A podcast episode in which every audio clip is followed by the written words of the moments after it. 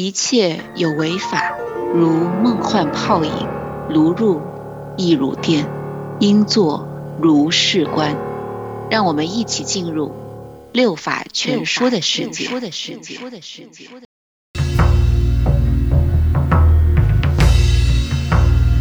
他们就搞了一个类似于堕胎的这样地下铁路系统，他们就通过这个系统把人运到墨西哥，因为他们在加州嘛，对吧？嗯嗯离墨西哥离得近呀。然后呢，他们就帮助了超过一万两千名的妇女，就是怎么样偷偷的穿越国境跑到墨西哥去堕胎。嗯所以大家知道，美国是非常落后的。嗯他们在很晚的时候，对吧？他们在等于是五五年才赋予了妇女投票权。你想想，比我们比他们早多了。嗯，对对啊呀我我们四九年的时候就已经妇女能顶半边天了。对啊，所以你看美美国这个多落后。Oh, it's been such hell. I wish 我们要给当时的共和党的州长纳尔逊·洛克菲勒同学发小红花。嗯，因为他曾经 promise 了他会否决任何试图恢复禁止堕胎法律，所以呢，他勇敢的履行了他自己的诺言，他把这个法案否决了。所以你看，洛克菲勒家族对吧？人家对吧？这个还是有良心的种的，啊，对，对，有良心的。首先，我们这个给大家 say sorry，就是我们呃为了这个庆祝呃党的一百周年，为了不给党添堵，所以我们停更了一期。没有，当然我们这个跟党也没啥关系，对吧？我我们是在呃骂美国人他们有多么的封建落后。对，就怕党有时候会误解，所以我们还是老实一点儿。对，是的。所以我们上次当然就由于这个时间隔得比较久，所以可能还需要大家这个 翻回去复习一下我们上期说了啥。那我们就这个书接上回，其实到了二十世纪六十年代早期，堕胎在美国它被认定是这个一般而言情况下，除非你是为了拯救妇女的生命之外的这种堕胎，已经差不多在美国被认为是一种非法的这这个已经差不多有一个世纪的时间了。这个虽然有一些州它是允许，呃，你因为这个产妇的身体原因呀，比如说你这个生下孩子可能会导致你自己的身体损伤之呃之外，可以堕胎之外，绝大多数的州是只允许你在威胁到你产妇生命的时候堕胎才是合法的，否则它都是非法的。所以呢，在这个时期，它有人统计过，就是大概呃，整个美国大概每年有八千名产妇是可以合法的来进行这个堕胎手术的，但是呢，非法的有多少呢？袁先生可以猜一猜，八千可以合法多，一年有一百万哇的非法堕胎。哦，哦也就是说，你要想嘛，这个也就这个概率是什么呢？就是如果说你是必须要堕胎，这里面的概率就是你百分超过百分之九十九的，嗯嗯嗯，你有堕胎需求的这个妇女，她都是要去非法堕胎的。那么你非法堕怎么堕呢？两种方式，黑诊所或者是自己来。嗯，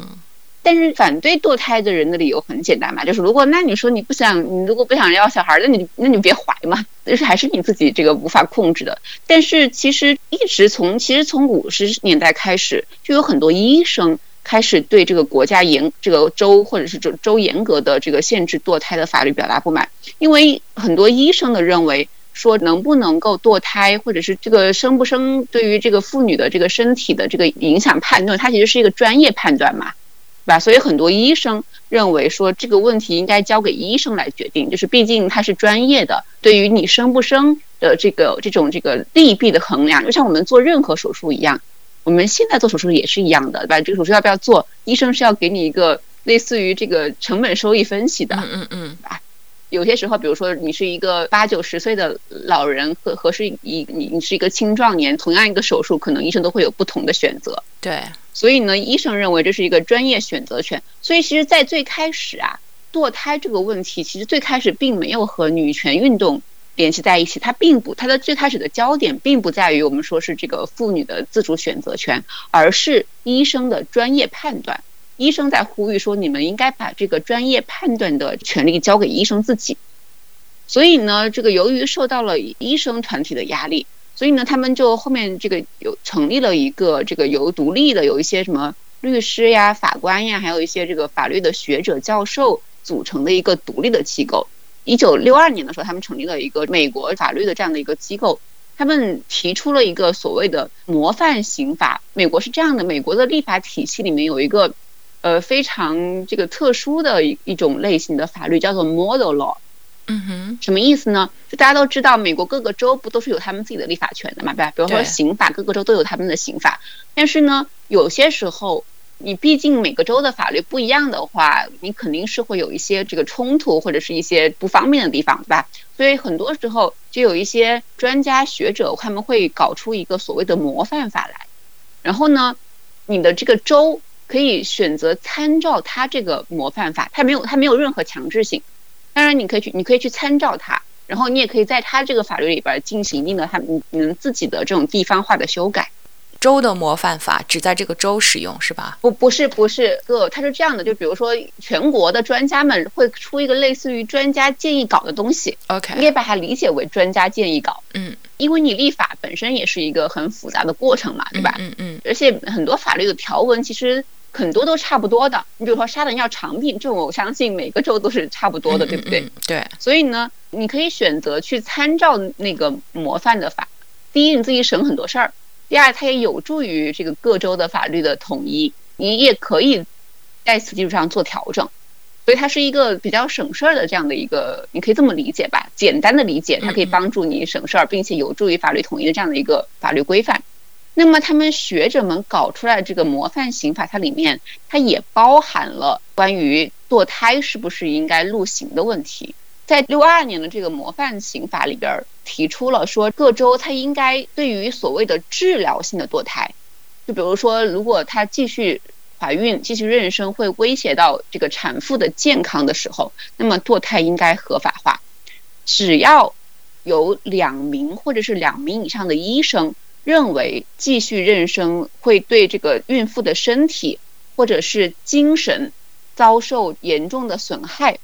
或者说孩子本身他有问题，这个胎儿如果他出生之后他自己他有可能有畸形，有严重的身体或者是精神的疾病，或者你这个怀孕是由于比如说强奸呀，还有这个乱伦呀，或者是其他的一些这样的导致的怀孕，那么在这三种情况之下，堕胎都应当是合法的。这个建议稿它其实在整个的六十年代发挥了很大的作用，因为在随后的几年之内，一共有十二个州修改了他们自己的刑法，并且采用或者是部分采用了这个建议稿，就使得对于堕胎的这样的一种限制，它其实是大大的放宽了的，并且除了所谓的这个模范刑法典之外，这些改革立法上，就对于这个流产的这样的一种这个放松，它还要归功于我们说历史的进程，有的时候还是有有一些这个特殊的节点的。对，那当时有一个著名的儿童节目主持人，名字跟我很像，他他的艺名叫 Miss Shirley，他那个时候怀孕了。但是你知道，这个有很多人怀孕了之后，特别是怀孕前期，她的那个妊娠反应会非会比较大嘛，对吧？对就不停的吐呀什么的。嗯所以她就是那个属于那种妊娠反应很大的人。所以呢，她为了缓解她的这个妊娠反应，她老公从英国从你们大英帝国 给她带回来一种神奇的，带回来一个神奇的小药丸儿。嗯这个药丸的名字叫做，通常名字叫反应平，嗯。这是什么？我去查一下，它其实是叫什么？沙利度胺，然后就是一种吃完了之后就可以帮你止吐的这种，这个帮你减轻各种妊娠反应的药物。嗯嗯。但是呢，他吃了之后，他后来他看到有一篇文章，有一个报告说这个药物它可能会引起严重的胎儿畸形，对是的，包括你可能生出来之后，生出来之后你的这个胎儿就比如说没手没脚呀，或者可能是聋子呀，或者是这个瞎子呀，或者是什么股骨头坏死呀，什么面部肌无力啊，巴拉巴拉心脏病呀，嗯。什么内脏畸形、子宫畸形、胆囊畸形，反正它有一它可能导致一系列的这样的一种胎儿畸形。但是问题是他已经吃了呀，嗯。他吃之前并不知道，所以呢，他们立马就去看了他的医生，然后他的医生就建议他流产，并且呢，这个建议得到了医院的委员会的批准。但是问题是，他作为一个一个公众人物，他我觉得他还是比较有这个社会责任感的。在他的手术之前，他找了一个记者帮他写了一篇报道。他是想提醒公众，因为并不是所有人都知道这个药是有这么大的副作用的，嗯，对，所以他想要通过这样的一种报道来提醒公众反映停这个药的危害。但是问题是，对吧？你你这个报道之后，你首先第一个，对吧？你自己媒体的社会舆论的压力就接踵而来。然后呢，他就首先他自己很惨，他被电视台解雇了，然后她老公也被解雇了。然后他们本来之前也有孩子，就是他这不是他第一胎嘛，嗯嗯，他们之前的这个孩子也被这个校园暴力啊什么的，然后他们还接到各种什么匿名什么死亡威胁呀，然后呢媒体也围追堵截，并且医院也拒绝继续给他做这个流产手术，嗯，但是好歹人家是节目主持人嘛，对吧？虽然那个时候可能没有郑爽挣那么多，但是肯定也这个挣不少对，可最最起码中产以上肯定是有的嘛，对吧？对，所以呢，他们几周以后，他们就跑去瑞士做了手术。然后呢，这件事情就引起了比较广泛的社会的讨论。当时呢，这个有人去做民调了嘛？民调显示说，其实有百分之五十二的美国人认为，即使他作为一个儿童偶像，因为我觉得一般人可能民众的宽容还会多一点，对吧？嗯嗯，但是他是他是一个儿童节目主持人嘛，所以一般而言，对于儿童节目主持人的这种要求，特别是在性道德方面的要求，可能会肯定会稍微高一点的。嗯，但是即便如此，也有超过一半的美国人认为他这么做没错。嗯，然后呢，除了这个反应停这种药之外，当时还有一种病叫做德国麻疹，开始在整个的北美地区开始流行了。孕妇感染这个德国麻疹之后，它也会导致胎儿畸形，所以在那个时候，其实超过八万名孕妇在这个时期感染了德国麻疹。但是呢，因为州法的规定，大多数、绝大多数的人都被拒绝流产，因为你你你感染德国麻疹，这个生育并不会威胁到你的生命嘛。但是因为那个时候大多数州是规定，你只有威胁到生命的时候才能流产，所以最后我们统计说，一万五千名的严重的这个畸形儿，就是由于妈妈感染了德国麻疹，但是被拒绝流产之后降生的。嗯，而且这里面就很，第一个你不能随便流产，第二个你你要想流产呢，也有路子，对吧？比如说前面那个这个 Sherry 同学，他就跑跑去了跑去了瑞士，嗯嗯，对，所以如果你有钱的话，有有钱有门路，呃，还是可以能够去流产，但是但是这个成本就太高了，而且如果你不能够支持不了你去国外，你在国内做，首先你要发挥大量的物力跟财力去找到那个愿意给你做流产的大夫，嗯即使是黑诊所，黑诊所它之所以是黑诊所，就说明它并不是那么容易找到的，对吧？对对它也，不能大张旗鼓的进行宣传。所以，首先第一个，你即使是去黑诊所做流产手术，你做一个非法的流产手术的话，既然它是非法，就意味着它肯定很贵，要不然没有人会冒坐牢的风险来给你做这个手术，对吧？肯定是要有。要按照马克思的话来说，对吧？你这个你肯定是要追逐利这个利润的每个毛所以孔，呢，对，是的，所以呢，你要去做一个非法的流产手术，你一个手术大概要花那个时候啊，嗯这个在这个上个世纪六十年代，你大概要花一千五百刀左右，嗯，相当于现在的差不多要到要呃差不多现在一万多刀，嗯就等于是你要花个对吧？这个小十万块钱才能够去做这样的一个非法的流产手术。但是你能负担得起这笔开支的人是非常非常少的。我相信，即使到现在能够拿出一万刀去做流产手术的人都，我觉得在美国社会可能都不是说那么容易做到的。更何况你要知道，容易怀孕以及需要流产的，可能绝大多数都是底层的妇女。对，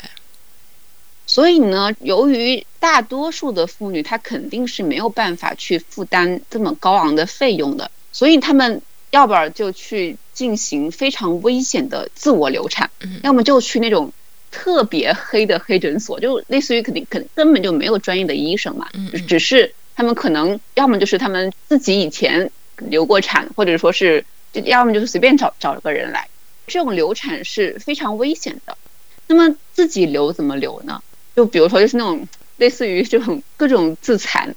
你比如说有人就把自己从楼梯上滚下来呀、嗯，或者最常见的是他们就自己在家里什么用什么这种缝衣针呀、嗯剪刀呀，还有衣架，对，最著名的就是衣架。嗯所以呢，有人统计过，大概百分之三十的非法流产是孕妇们自己在家自己干的。嗯，我就真的觉得 respect，对啊，我想一想都觉得这个场面异常的令人痛心。对啊，因为你前面说了然后一百万的那个，那百分之三十那是很大一个数啊。是的，而且另外一种，就算你自己不不干，然后你去找那种所谓的，他们有个专门的词嘛，叫做 back alley，就是到等于就是你后走廊，对吧？嗯嗯然后你或者是到厨房料理台上，这种也没好到哪里去。首先就是你要能找到那个能够帮你做小手术的人，然后呢，问题是你这个手术是非法的。所以，首先第一个你要找这个人非常不容易。第二个，就算你有朋友介绍，或者是你要看那种小广告什么的，能你找到之后，他们一般都是采用那种类似于就是那种黑帮的这种手法，他要就是把你蒙着眼睛，把你带到一个这种偏僻的小屋里，嗯嗯然后你在手术过程当中，你也是蒙着眼睛的，因为不能让你看到帮你做手术的人是谁嘛，要不然如果万一对吧，以后这个你被抓了可以指认出来。这个而且帮你做手术的人，他也可能压根就没有经过任何的医学训练，所以呢，在六十年代，每年很多的这个女性就是因为流产直接就是非法流产而死掉的，其中呢，黑人和西班牙裔的这个妇女的死亡率是白人女性的十二倍，因为他们可能情况更不好，更底层，嗯所以他们更找不到一个更比较安全的这样的一种方式来堕胎，并且你除了死亡之外，你还有很大的概率，你像这种方法，你肯定会留有很很多很严重的后遗症的。对，但是问题是，你就算侥幸没有死，但如果你留了后遗症之后，你也很害怕去看医生的，因为你要去一旦去看医生，医生就会知道这是因为你非法流产之后才会产生的后遗症。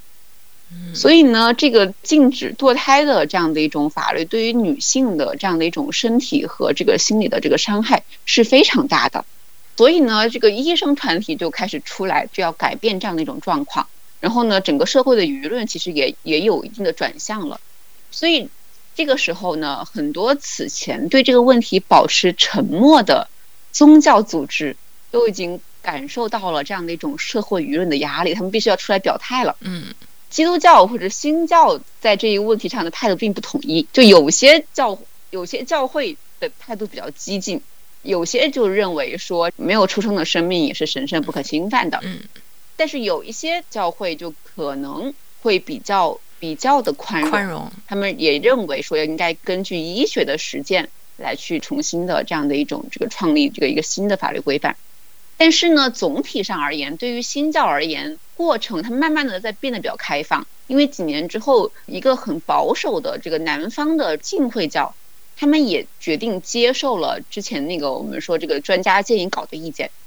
他们就呼吁教徒支持那些，比如说因为强奸呀、性侵呀，或者是婴儿畸形呀，或者是对母亲会造成损害的这样的一种方式的流产，是符合教义的。然后呢，那些即使是那些坚称堕胎违反圣经的教会，他们也采取了更为缓和的立场和手段，不再那么激烈的反对了。但是呢，天主教就不一样了，天主教就一直坚称堕胎是永远坚决的被禁止的。嗯并且天主教的立场更为激进，他们认为说堕胎，你即使是为了挽救产妇的生命，也是不允许的。哦，真的啊，因为你也不是上帝，你怎么能决定是妈妈该生还是孩子该生呢？嗯既然他们两个都是生命，那么谁死谁不死 up to God，对吧？他还是应该由上帝决定的。你医生也无权决定，就是保大保小这个问题，嗯既不能问老公，也不能问医生，还是上帝决定的。所以那个时候在就在六八年的时候，六八年的时候，教皇还出来，教皇还出来明确表示说，即使是因为医学的需要来进行堕胎，也是绝对不允许的，并且这个问题还这个生发出了一个非常诡异的对于美美国政治的这样的一种重塑，因为你要知道，天主教徒呀，在这之前是支持民主党的。天主教徒一直是民主党的铁票仓，哦，但是呢，对，就是就是因为出了堕胎这个事儿，然后呢，共和党就看到了机会，因为民主党民主党是比较支持改变堕胎的这个法律的，所以共和党立马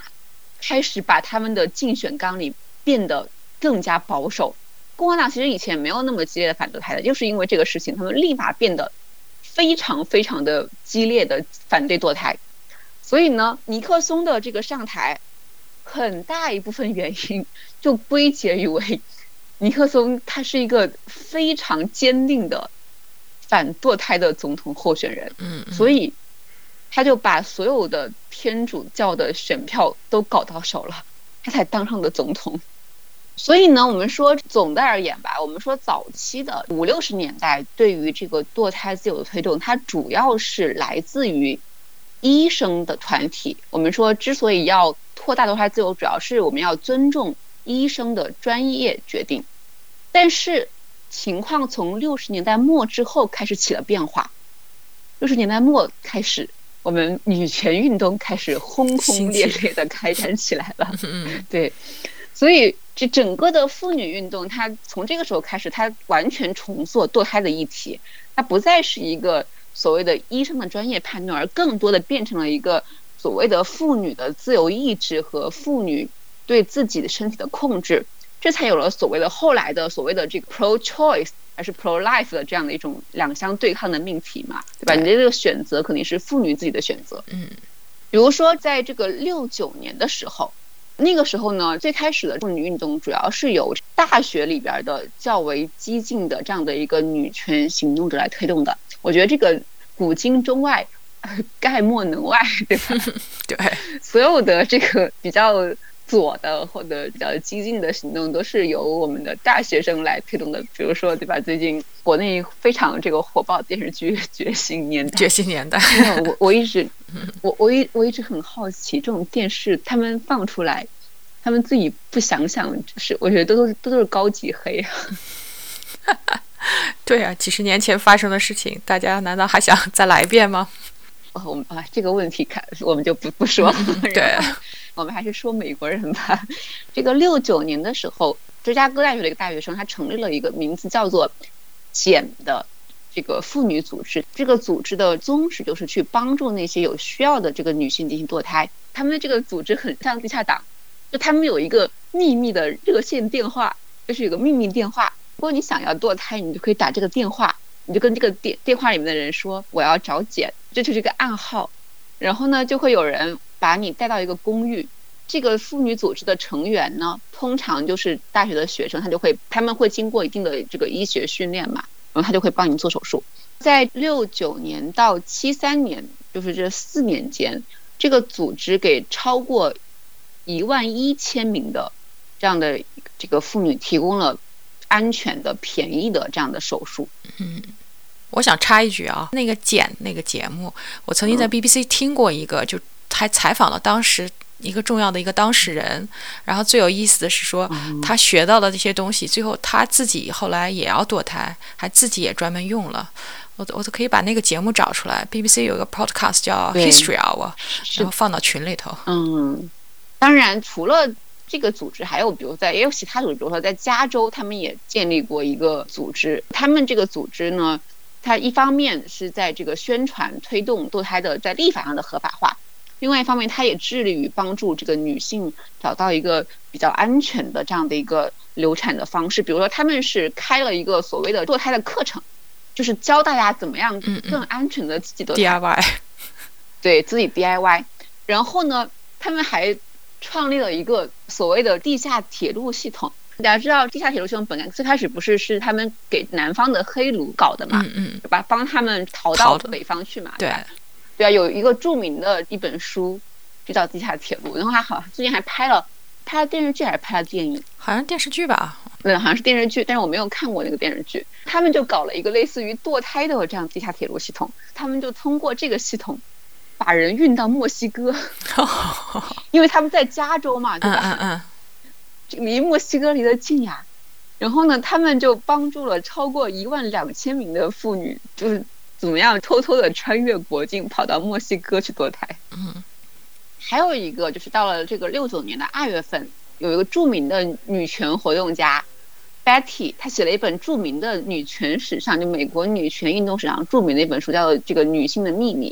它是变成了一本非常畅销的书，然后她自己后来也成了这个全国妇女组织的主席，就是这个 National Organization of Women。然后呢，她就是在芝加哥发表演讲的时候，她提出我们要搞一个堕胎的法案，就是她提出说，这个我们应该由女性来控制她们自己的生育过程。这个女性控制她们自己生育过程的权利是一种是一项基本人权。不能够被州剥夺或者是限制，所以呢，到了七零年，全国妇女组织他们就发起了一个罢工运动。然后呢，这一年呢，同样也是第十九修正案的通过的十五周年纪念。第十九修正案是一个赋予了妇女投票权的修正案，所以大家知道，美国是非常落后的。嗯，他们在很晚的时候，对吧？他们在等于是五五年才赋予了妇女投票权。你想想，比我我们国都晚早多了。嗯，对呀、啊我我们四九年的时候就已经妇女能顶半边天了。对啊，所以你看美美国这个多落后，所以刚好这个契机嘛，所以全国的这个女性就出来这个游行抗议呀、然后他们那个时候就提出了著名的所谓的平权修正案，所谓的 ERA。这个 ERA 是什么东西呢？就是如果你们大家有这这这段历史啊，最近有一个美剧叫做《美国夫人》，是那个大魔王然后大家有兴趣的话，可以去看一眼这个电视剧，拍的非常好。对于整个的这个女权运动和反女权运动在那一时期的这个整个历史，我觉得是一个很好的这样的一个参照和借鉴。如果大家有兴趣的话，可以把这部电视剧找出来看一看。这个这个修正案其实本身呀，内容非常简单，他就他说的是啥呢？就是说，就是因为平等保护条款里面。就是就说了对吧？大家都是平等的，他他但是他没有特别的规定妇女啊什么之类的，所以他这个修正案里面就要求你要加几条，说这个首先呢规定国家或者是任何的州不能够因为性别而否认或者是删减法律规定的平等权利，这是他的第一条。第二条呢是国会有权通过适当的立法强制来执行本条的规定。然后第三条，本修正案自批准之日起的两两年后生效。其实你要看嘛，就是在这三条修正案的内容，其实后面两条都是程序性的嘛，对吧？它的主要的实质内容就是说，你必须在平等保护条款里面加进一条，特别强调一下性别。嗯 That's all。嗯但是呢，这个修正案它的这个怎么说呢？它的命途多舛。这个修正案一提出来之后，当然就受到了很多的这样的一种这个反对女权运动的这样的一种批评和阻击。就是呃，美国夫人的这个女主角，就是凯特大魔王演的 s h r a f f l e y 夫人，她就是一个代表。然后他们就认为说，你们保证了男女的，他这个主要是他们要去征求什么这个薪酬平等呀，或者是这个歧视妇女的问题嘛，对吧？要要搞什么同工同酬等等。然后呢，他们就认为说，那你们这么搞了，会欺负我们家庭妇女，你就让我们大家都赶我们出去上班，还有，然后他们就说，那么这样的话，是不是女的也要跟男的一样去当兵呢？对啊，所以他们认为这样的一种平等保护会侵犯所谓的 housewife 的这样的一种这个权利。如果大家有兴趣的话，again，他们去可以看看那个电视剧，它里边描写的是非常的清楚的。这个内容好像我们现在看其实没什么，对吧？但是呢，这个修正案其实呀，在二十世纪初的时候就已经被拟好了，但是一直到七二年，国会的参众两院才表决通过。注意哦，这个修正案国会已经表决通过了，在七二年的时候，但是大家知道，这个美国修宪的程序是非常复杂的，你国会参众两院通过了之后还不算，你必须要有四分之三的州批准才能够生效。所以呢，四分之三的话，就意味着你五十个州里面要有三十八个州批准。然后呢，到七三年的时候。已经有三十个州批准了，但是当大家即将要开始庆祝胜利的时候，因为大家就觉得大势所趋嘛，并且就没有什么好抵制的。但是问题是好死不死，那个时候对于 ERA 的抵制也开始了。在此之前啊，共和党是一直支持这个修正案的，两党都是支持的。比如说这个艾森豪威尔啊、尼克松呀、肯尼他们都是支持这个修正案的。然后呢，到了八零年的时候。由于抵制，所以呢，共和党在他们的这个政纲当中就删除了要去推动 EAR 生效的这样的一种内容。然后呢，里根是公开反对这个修正案的。所以呢，这个修正案在眼看着就要成功之后，在它的最后的批准期限之前，差了三个周，所以呢，它并没有能够生效。但是问题是，这还没完哦。这个修正案太诡异了，在这个最后批准期限之前，由于差了三个州，所以它没有生效，对吧？在此之后，又有四个州说好吧，既然他们没没用了，那么我也把我的同意撤回。还能这么玩儿？所以呢，对，又有四个州撤回。但是问题是那个时候其实没什么，因为它本来就没过嘛，对吧？因为他已经过了最后的批准期限，但问题是还没完。到了一七年的时候，就到了后面最近这一波女权运动兴起的时候，一七年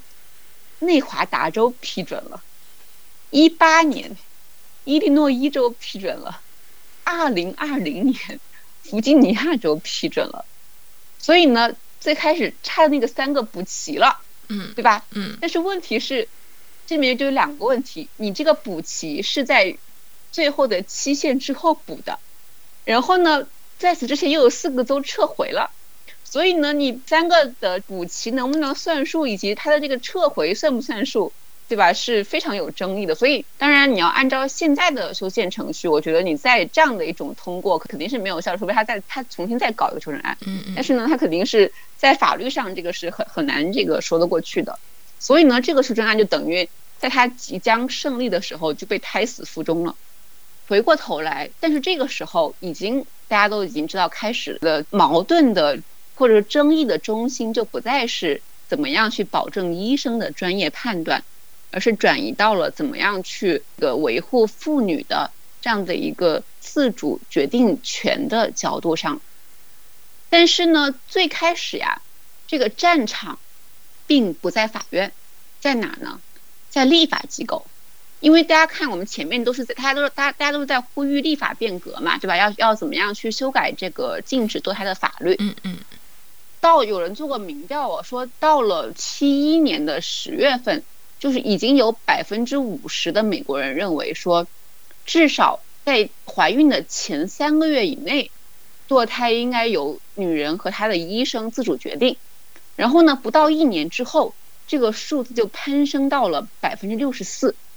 说明那个时候大多数的美国人认为，最起码你前三个月堕胎应该是合法的。嗯，并且呢，在七零年的时候，有四个州，呃，夏威夷、阿拉斯加、华盛顿和纽约州，他们已经立法了，规定在孕早期，就是三个月之前，堕胎是合法的。这里面夏威夷是第一个去修改这个法律的州，它授权这个医生这个对无法存活的婴儿进行一个人工流产。然后呢，这个制定这项法律的斗争在夏威夷州也花了快两年，因为主要的反对力量还是来来自于天主教教会。嗯，最终呢，它是通过了议会的批准，但是问题是，他们的那个时候夏威夷州的州长是个天主教徒，OK，所以他拒绝签署这一法律。嗯，但是问题是哦，那个时候民调显示有百分之五十五的民众支持这个法案，所以呢，他虽然没有签名，但是他也没有否决。对就是按照程序，首先你的这个法律制定出来，你肯定是要州长签名的嘛，对吧？但是呢，州长呀，反正他如果他州长行使了否决权，他可以要被打回议会重新投票。但是问题是，州长并没有行使否决权，所以呢，根据夏威夷的法律，这个法案还是生效了，虽然他没有州长签名。嗯此后呢，华盛顿州也将一个这个所谓的这个十六周之内，就等于四个月以内堕胎合法化的提案进行了这个全民公投。然后呢，那个时候有超过一百万人投票，以超过百分之五十六的赞成票通通过了这个提案。然后呢，后来阿拉斯加的这个立法是前二十周，那就等于是前五个月的堕胎都是合法的。所以呢，当时呢，这个《纽约时报》就认为说，整个美国公众对于堕胎的态度的这个自由化的倾向是这个轰轰烈烈呀，要席卷全国了。不是四个州嘛，还有纽约。当然，纽约肯定是战争这个阵地，对吧？肯定是两方都不会轻易放弃的。所以呢，纽约州的立法的这个合法化的战争是这个尤其紧张的。因为基本上一个世纪以来，纽约都是禁止堕胎的，除非是为了挽救这个生命的地区，它都是不能堕胎的。所以呢，尽管此前也有很多次这个堕胎合法化的提案，但是都被天主教会这个成功的阻击出去了。后来呢，这个纽约州，注意哦，还是个共和党议员。纽约州这个共和党议员叫做康斯坦斯·库克，他提了一个提案，说我们应该把二十四周之内的堕胎合法，因为他注意到说这个非法堕胎是导致孕产妇死亡的主要原因。因为当时根据统计，当时纽约州大概有五分之一的妇女一生之中至少会堕一次胎，并且因为非法堕胎去世的妇女，她们大多有孩子，就是她们可能之前已经生过了，后来呢因为非法堕胎死了，但是那这个时候小孩怎么办？所以呢，他就提出了一个提案，说应该让这个二十四周之内的这个堕胎应该合法化。最后呢，州议会对这个法案投票的结果非常的具有戏剧性，它几乎以一票之差被否决了。但是呢，有一个议员叫做乔治·麦克尔斯的，他在最后一刻改变了这一主意。他是一个共和党议员，他本来是要投反对票的，但是他最后倒戈了，所以呢，本来就是可能差一票通过，最后变成多一票通过。就因为倒他倒戈了，因为他在二战期间曾经在这个海军陆战队服过役，他就含着泪跟这个议长说：“他说，他说我知道，我这么做正在终止我的政治生涯。但他作为一名正直的军人，他说他的良心让他不能够坐在这里无所作为，所以他最后一刻倒戈了。所以呢，最后这个法案在议院通过了，并且当时的州长也是共和党的。”纳尔逊·洛克菲勒也签署了，嗯，所以呢，这个法案在纽约州是最后通过了的。当然，这个法案出台之后，这个纽约州的反堕胎的力量这个迅速集结，集结，是最首当其冲的。这个也是一个叫做罗马天主教全国生命委员会。这一听这个名字就知道他们要干嘛。他们的目标非常简单，他们就说我们要推翻新法，恢复旧法。然后呢，他们采取的策略呢？就是两手抓，两手都要都要硬，一手抓法律，嗯，一手抓政治，嗯，然后法律上他们就去对新法提起合宪性诉讼，然后这个时候呢，这个他们找了一个福特汉姆大学法学院的教授，他是一个天主教反堕胎的领袖人物，他对这个新法提出了合宪性的诉讼，他认为没有出生的孩子，婴儿也是宪法意义上的人。所以呢，因为宪法规定嘛，这个未经正当法律程序不能够剥夺任何人的生命、自由、财产。所以呢，这个他认为纽约州的这个新法，它没有经过正当法律程序就剥夺了那些没有出生的孩子的生命。但是呢，纽约州的最高上诉法院驳回了他的起诉，认为说胎儿并不是宪法意义上的人，法律方面就是这个被折戟了。然后呢，政治方面，政治方面，由于我们前面讲到了，对吧？七二年初的时候，国会是批准了那个 ERA 的，并且将他们提交给各州去批准。然后呢，这立马对吧？堕胎呀，和什么性别呀，还有什么传统的什么类似于什么家庭价值等等的问题，立马联系起来了。所以呢，我们刚才提到了著名的美国夫人，就是这个凯特大魔王演的那个 Schlafly 夫人。她就立马开始把堕胎问题和这个 ERA 捆绑在一起了。她就只说你们这个你们这些妇女解放者都是在呃宣扬这个性自由，或者是你这个不负责任的，会让大家都怀孕。然后呢，大家会鼓励大家去选择堕胎。所以呢，纽约就爆发了一个所谓的 Right to Life Sunday，所谓的就是那种呃生命权的星期天大游行。嗯然后呢，与此同时，他们也各种去给议员去发邮件呀、打电话呀、写信呀，来给议员来施加压力。后来呢，他们不是提了个议案嘛，要推翻这个新法嘛，所以后来那个议案在这个州议会的辩论里面非常的 drama，就是有一个共和党的议员就跳起来拿了一个罐子，据他自己说，那个罐子里装了一个 这个死胎，拿了一个罐子挥起来说说你们都忘记了这个所谓的无声的受害者，说嗯。因为死的死去了的婴儿不会说话，你们都忘了这个无声的受害者，这种新闻一定上头版头条，对吧？对啊，然后呢，再加上各种的游说呀，各种的他们的这种反弹的动作，所以还真的他们议会 又以两票的优势通过了废除新法的法案。折腾，但是这个时候，我们要给当时的共和党的州长纳尔逊·洛克菲勒同学发小红花，嗯因为他曾经 promise 了他会否决任何试图恢复禁止堕胎法律，所以呢，他勇敢的履行了他自己的诺言，他把这个法案否决了。所以你看，洛克菲勒家族对吧？人家 对吧？这个还是有良心的有种的。啊，对，对，有良心的。嗯。所以呢，到六七年到七零年之间，基本上美国五十个州里面有十三个州，把至少这个三个月以内的堕胎都合法化了。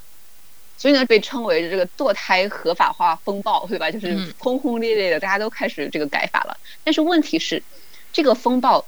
在七零年到七三年之间突然间就停止了。尽管民调显示，其实是公众其实是越来越多的公众都支持堕胎合法化，但是问题这时候没有任何新的州的立法机关颁布过任何关于堕胎合法化的新法律。这里面有当然有几个原因，第一个呢是第一轮的立法胜利，让很多反对堕胎的人感到惊讶，所以他们立刻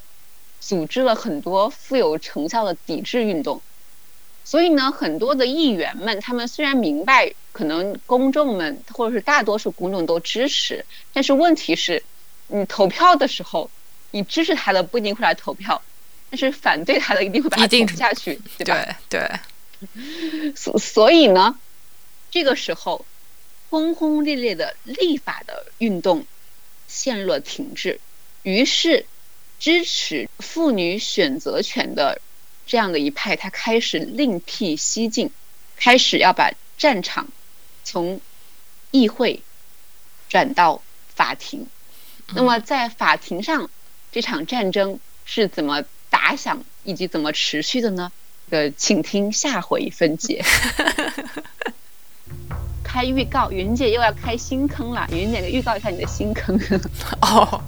对，去年那一季我们做了一个吃喝玩乐系列，今年我们还想再做一次。这次呢，选一个不同的，我们准备做一个拉美主题，找了几个嘉宾，讲讲墨西哥，讲讲古巴，还有什么其他的，所以敬请大家期待。好的。thought it was funny when you missed the train. When I rang you at home, they said you left yesterday. I thought it was strange.